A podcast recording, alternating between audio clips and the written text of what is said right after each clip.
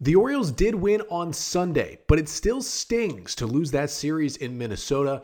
Back-to-back walk-off losses to start the series, and Jorge Lopez entering his first bad stretch of the season. But I'll recap it all, get you my three big takeaways from the weekend series loss to the Twins coming up on this episode of the Locked On Orioles podcast. You are Locked On Orioles, your daily Baltimore Orioles podcast. Part of the Locked On Podcast Network, your team every day.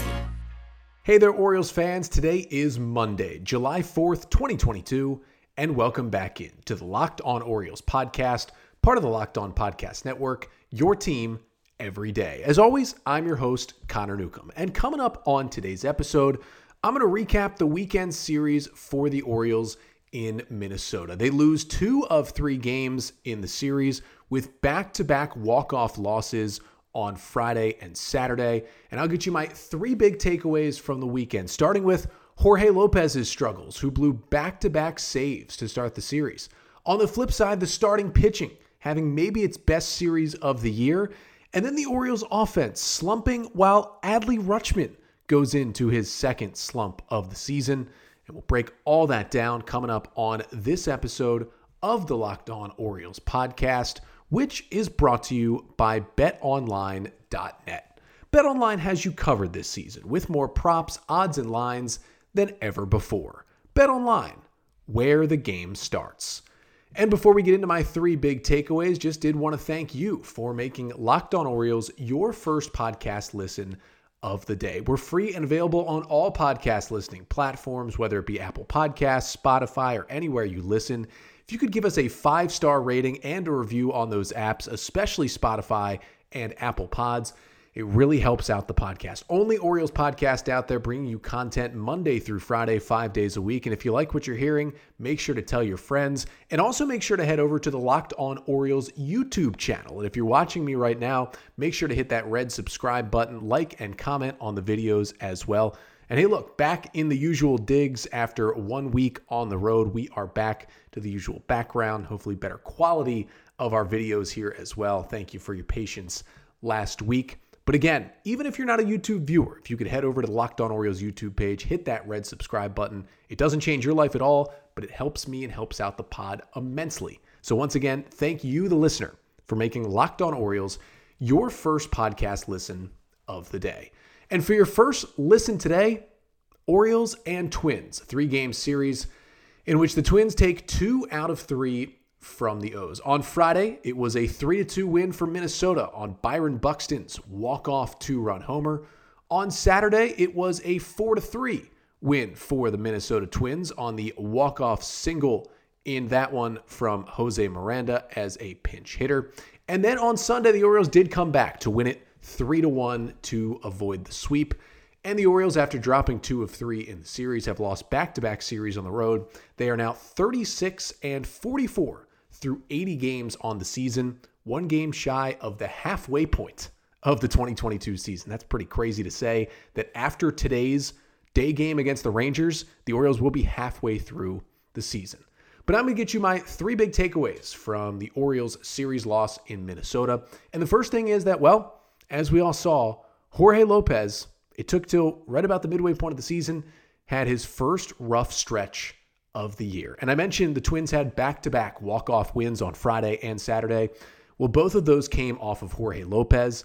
And in both those games, the Twins trailed entering the 9th inning. Yeah, the Orioles led 2-1 entering the 9th on Friday, led 3-2 entering the 9th on Saturday.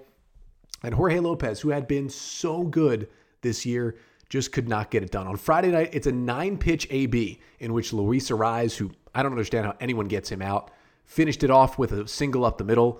And then Jorge Lopez goes 0-2 on Byron Buxton, has a slider slip out of his hand, and then hangs a 1-2 slider. And Buxton, who's been awesome this year, crushes a 2-run walk-off homer to left center field.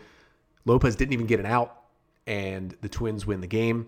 But Lopez said, no, he was ready to go on Saturday, felt he left the team down, and he got the chance again Saturday. Orioles leading 3-2, heading to the bottom of the 9th, and back comes Lopez. And, well, it was pretty much just as bad. Falls behind 2-0 on Jorge Blanco, who takes him deep to left center, to tie the game on a solo shot 3-3. Then Lopez gets a strikeout of Nick Gordon, but after that, it goes double, single, and then walk-off single from Jose Miranda to make it a 4-3 Twins victory. Overall, on the weekend, Lopez recorded just one out, a third of an inning, allowed 4 runs on 6 hits with 1 strikeout, no walks, and 2 home runs allowed. You know, the stats were crazy. The 2 games were bad, and those 2 outings jumped his ERA from 0.73 to 1.69 on the season. Now, a 1.69 ERA, pretty dang good, but jumped his ERA almost a full run in just 2 outings. That's how good Lopez has been this year. Now, he allowed 6 hits to the 7 batters he faced in those 2 games. The only guy he got out was the second batter of the ninth Saturday when he struck out Gordon after allowing the game-tying leadoff homer. That was the only out he got. 6 hits in 7 batters. In the entire month of June, Jorge Lopez obviously did not allow an earned run in June and allowed 4 earned runs in these 2 first games of July. Lopez allowed only 4 hits to the 49 batters he faced in the month of June.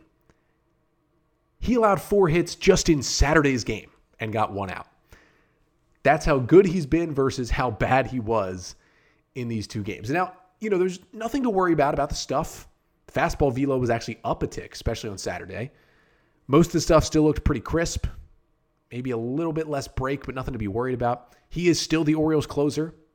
I know, obviously, the O's got another save situation Sunday, leading 3-1 heading to the bottom of the ninth. And Dylan Tate came out there, got a 1-2-3 save with 2 strikeouts. You know, went ground out, strikeout, strikeout. Tate looked really good getting that 1-2-3 save. But even if Lopez had saved Friday and Saturday's game, he wouldn't have pitched Sunday. Rarely does a closer save 3 games in a row. It's just taxing on the arm. And we probably would have seen Dylan Tate anyway on Sunday, even if Jorge Lopez hadn't blown those last 2 games. So that's no indicator of his job. I was a little surprised Felix Bautista didn't get the chance on Sunday, but Felix had also pitched Friday and Saturday as well. So Dylan Tate is your clear next option.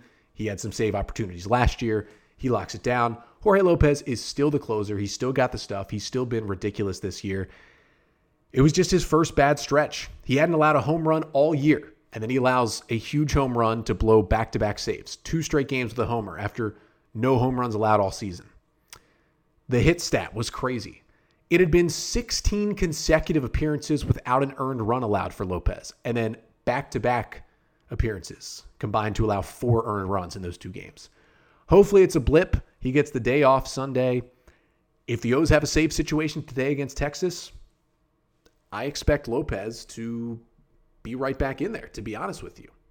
I don't think that's crazy to say that Jorge Lopez is going to be right back out there. He's got the stuff. He's still an all-star on the resume. Just a blip on the radar for Jorge. And listen, you know, the rest of the bullpen was good for the Orioles. 6 2/3 innings on the weekend for the bullpen not named Jorge Lopez. 1 run, 3 hits, 6 Ks, 2 walks, just 2 hard hit balls allowed.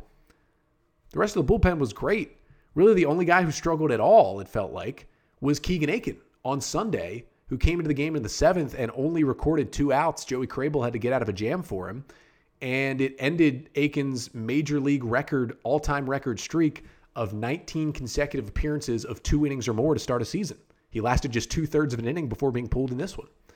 But he still didn't give up an earned run because, you know, he left 2 runners on and Crable got out of it. But the rest of the bullpen was great, and they saved Lopez at least and got the 1 win. And yes, it would have been great because you feel like the Orioles really could have swept this series. Again, they were 3 outs away from a win Friday and Saturday. They could have swept this team. They didn't. It happens. It was tough to see it happen like that for Lopez. Again, when a guy gives up his first homer of the year, you'd rather it be to tie the game. Unfortunately, it won the game. When a guy blows his first save, you'd rather it be at home so your offense has a chance to come back. It happened on the road twice. It's a walk-off. Everything kind of snowballed, which was unfortunate. But at the end of the day, Lopez is still had a great season. He's still a great closer, and he's still the Orioles closer. That's what matters. This weekend stunk, but he'll be right back to it if called upon in this Texas series. But even though Jorge Lopez had his struggles, again, the rest of the bullpen was solid. And the starting rotation this weekend, Spencer Watkins, Jordan Lyles, and Tyler Wells, they were outstanding. maybe the best series from the rotation all year. And coming up next, I'll talk about why it stunk that the Orioles wasted two of those starts, but also why this bodes pretty well for a team that is certainly still looking for some starting pitching help. But first, here on the pod, got to tell you about Built Bar. Now, you've heard me talk about Built Bar time in and time again. One of our oldest running sponsors. They've always been there for us. But for Built Bar, they're the people who invented healthy and tasty. Here comes the latest gift to your taste buds. You've probably tried the amazing Coconut Brownie Chunk Built Bar, but guess what? Your friends at Built have given Coconut Brownie Chunk the Puffs treatment. That's right. Coconut Brownie Chunk Built Bar flavor you love in a deliciously chewy marshmallow covered in 100% real chocolate. It's like a fluffy cloud of coconut brownie goodness. But stop drooling and start listening. These puffs, they're actually good for you. Low calorie, low sugar, high in protein, and of course, they all taste delicious. But the flavor is only here for a limited time. So go to Built.com and make sure you don't miss out. And these Built Puffs, they taste amazing, but you can enjoy them guilt-free because they, again, are low in calories, low in sugar, and high in protein. And there's so many other flavors you can try as well. So go to Built.com, use the promo code LOCKED15, and you'll get 15% off your order. Again, that is promo code LOCKED15. So the Orioles drop 2 out of 3 to the Minnesota Twins on the road this weekend. Really could have swept that series, 2 walk-off losses, and they come away with just the 1 victory on Sunday. But another reason why you feel like they should have swept this weekend is because the Orioles may have gotten their best series of starting pitching all year, especially given who was on the mound. This was not John Means, Grayson Rodriguez, and good Bruce Zimmermann on the hill. This was Spencer Watkins, Jordan Lyles, and Tyler Wells just carving up the Twins batters. And it started on Friday with Spencer Watkins and actually did not start off well. Spencer Watkins threw 29 pitches in the first inning of Friday night's game. And he gave up an RBI single. He loaded the bases with 2 outs. And Jose Miranda hit an RBI single to left field. And it would have been a 2-run single had it not been for a perfect throw from left out of the arm of Ryan McKenna to gun down the second runner at the plate to end the inning and keep it at a 1-0 game. Again, Watkins has thrown just shy of 30 pitches. You're thinking, great, thank you, McKenna, for getting him out of it at just 1 run, but he's already thrown 30 pitches. That was 1 inning. This could get ugly for Spencer Watkins. And then it didn't. And then Watkins just settled down and pitched 5 scoreless innings after that. And not even that, he rolled through the Twins. Just casually retired 15 in a row after that. Spencer Watkins, 6 innings, 1 run, 3 hits, 5 Ks, 1 walk. It took him just 79 pitches. If the Orioles weren't so, sure about the bullpen was in a good spot. They'd had Thursday off. They weren't super taxed in the series before that, especially Wednesday. So Hyde went to the pen after 6. Watkins could have certainly come back out there for the 7th if it wasn't, as close a game. If it wasn't a 2-1 game, Watkins probably stays out there. But you go to your dominant bullpen. And of course, even though Perez and Bautista got the outs they needed, Jorge Lopez did not. But still, Watkins allows just 6 hard hit balls. Now, he had 8 whiffs. 6 of them were on the cutter. But that's the part that was so interesting to me was the cutter. And even in that rough first inning, the cutter kind of got him out of it and got him a couple of his outs. Now, he threw 79 pitches, 29 cutters, 29 four-seamers, and 16 sliders. That was basically it. He threw 4 curveballs. He threw 1 changeup. He basically tossed those pitches in there a couple of times. But really, he was cutter, four-seamer, slider.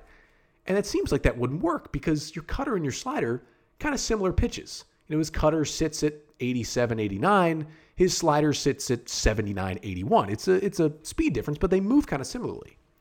But he got 6 whiffs on the cutter on 17 swings. It was in the strike zone a lot, maxed out at 90 miles an hour on the pitch a couple of times. And what was really intriguing for me with the cutter is by far that was Watkins' best pitch on Friday night. That's been his worst pitch all season. That's the pitch that's gotten him in trouble.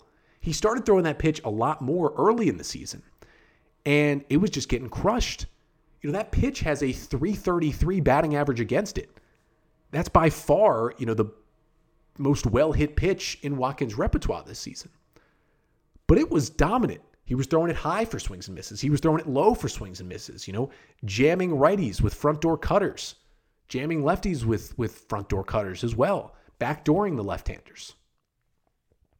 I don't know what it was or what changed about that pitch, but it's like a new Spencer Watkins. His two starts since returning from the injured list, of course, he went down to AAA for a few starts and then came back. 11 innings, 2 runs, just one of them earned on 8 hits, 9 Ks and 2 walks in that 2-start stretch for Watkins.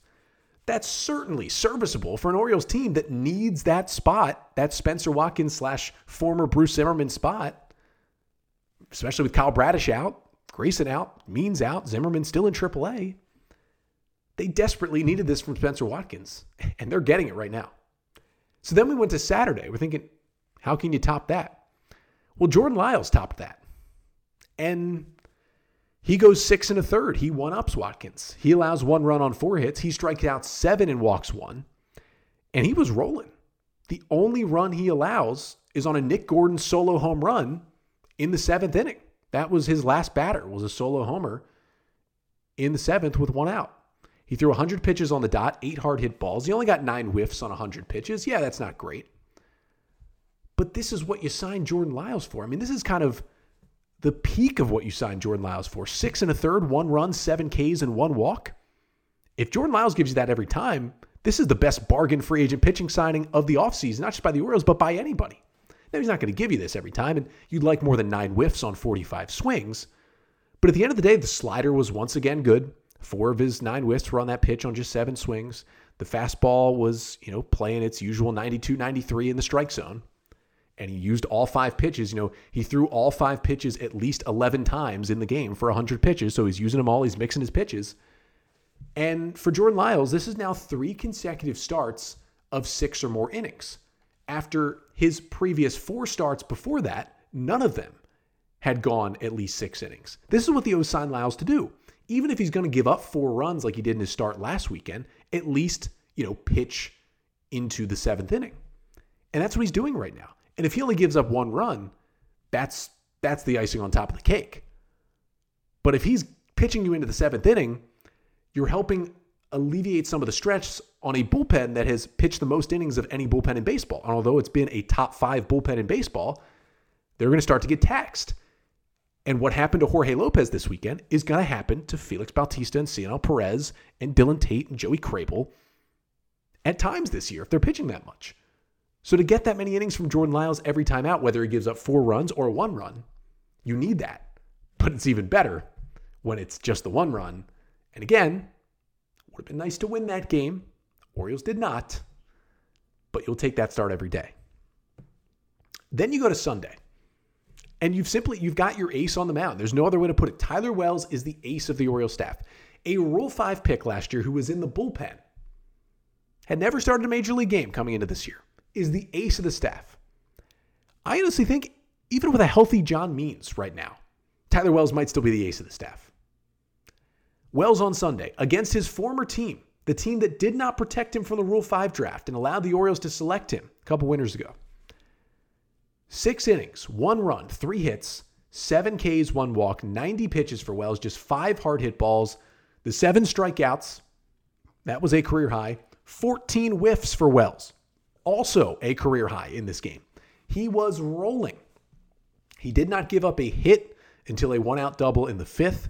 He would have been perfect through 4 innings, perfect through 4 1/3, if not for a Rougned Odor error back in the 1st inning. The strikeout stuff was there. You know, he's talked about how he's not trying to strike out as many guys because he's on a pitch count every time he goes out there, so he's trying to be more efficient. It's usually, you know, less efficient if you're going 10, 12 strikeouts a game. But he was still efficient, 90 pitches through 6, and he struck out 7. This was kind of the perfect Tyler Wells start. And I think the best thing about the Wells start is, you know, he cruised through 5 scoreless, easy. Then he comes out in the 6th inning. The Orioles get him back-to-back homers in the top of the 6th. Mancini and Mountcastle go back-to-back. Of course, a Rougned Odor home run was the other run, but they extend the lead from 1-0 to 3-0, so you got a little more of a cushion. He comes back out in the 6th, and he walks the leadoff man on 5 pitches. Then he goes 3-0 to Luis Arraez and gives up a base hit. All of a sudden, you got 1st and 2nd, no outs with Correa up. You're thinking, oh no, is this going to snowball?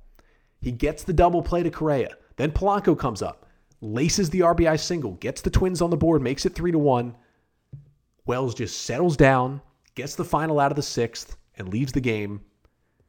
It's just so much poise on the mound. It's so fun to watch, whether he's getting the 7 strikeouts or whether he's striking out 2 in 6 innings, but still giving up 1 run. He's just so huge for this team. And Wells has been, I mean, listen, you know, he's now got the ERA. It was down under 3 when he was through 5 scoreless innings.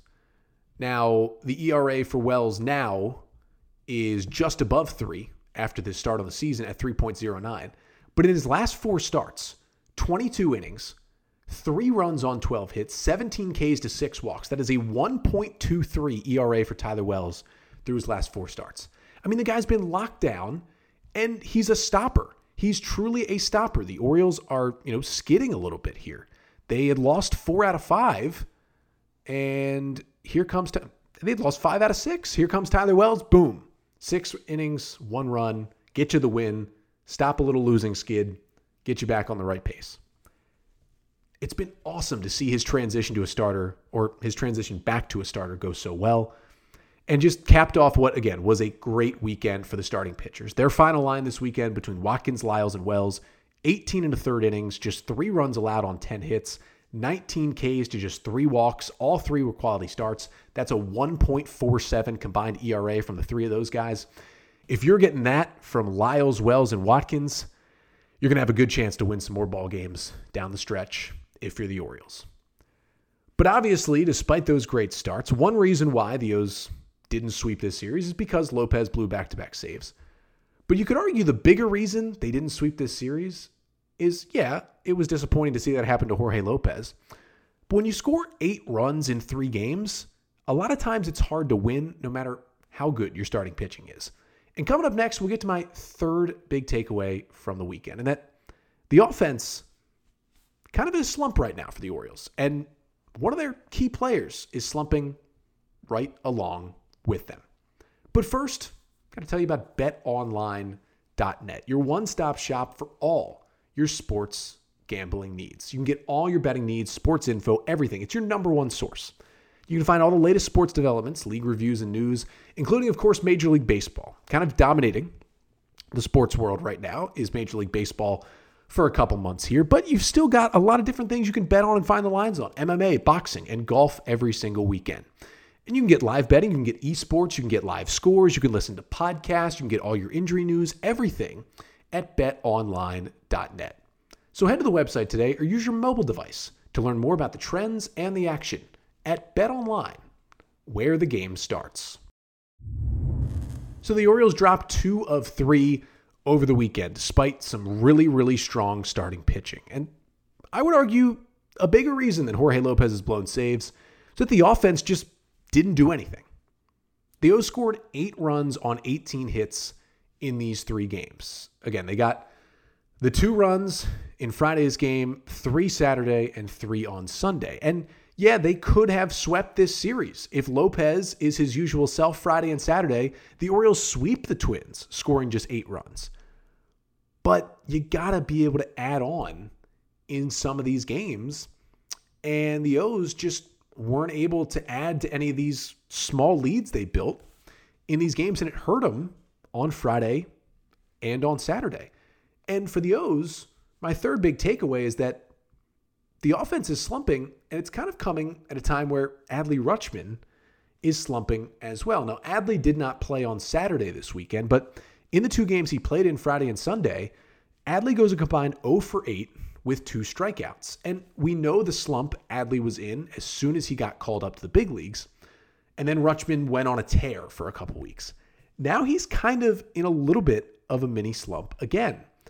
In Adley Rutschman's last 4 games that he's played, he is 0 for 15 with 6 strikeouts. 1 walk is the only time he's reached base. And he has just 1 hard hit ball. It came in Sunday's win. Only hard hit ball in his last 4 games. A ball hit over 95 miles per hour in terms of exit velocity. And that slump has kind of coincided with the Orioles' offensive slump. Now again, Adley didn't play Saturday, but in the Orioles' last 5 games, which encapsulates Adley's last 4 games where he went 0 for 15, the Orioles have scored a total of 11 runs. That is 2.2 runs per game. that's not going to cut it, 2.2 runs per game.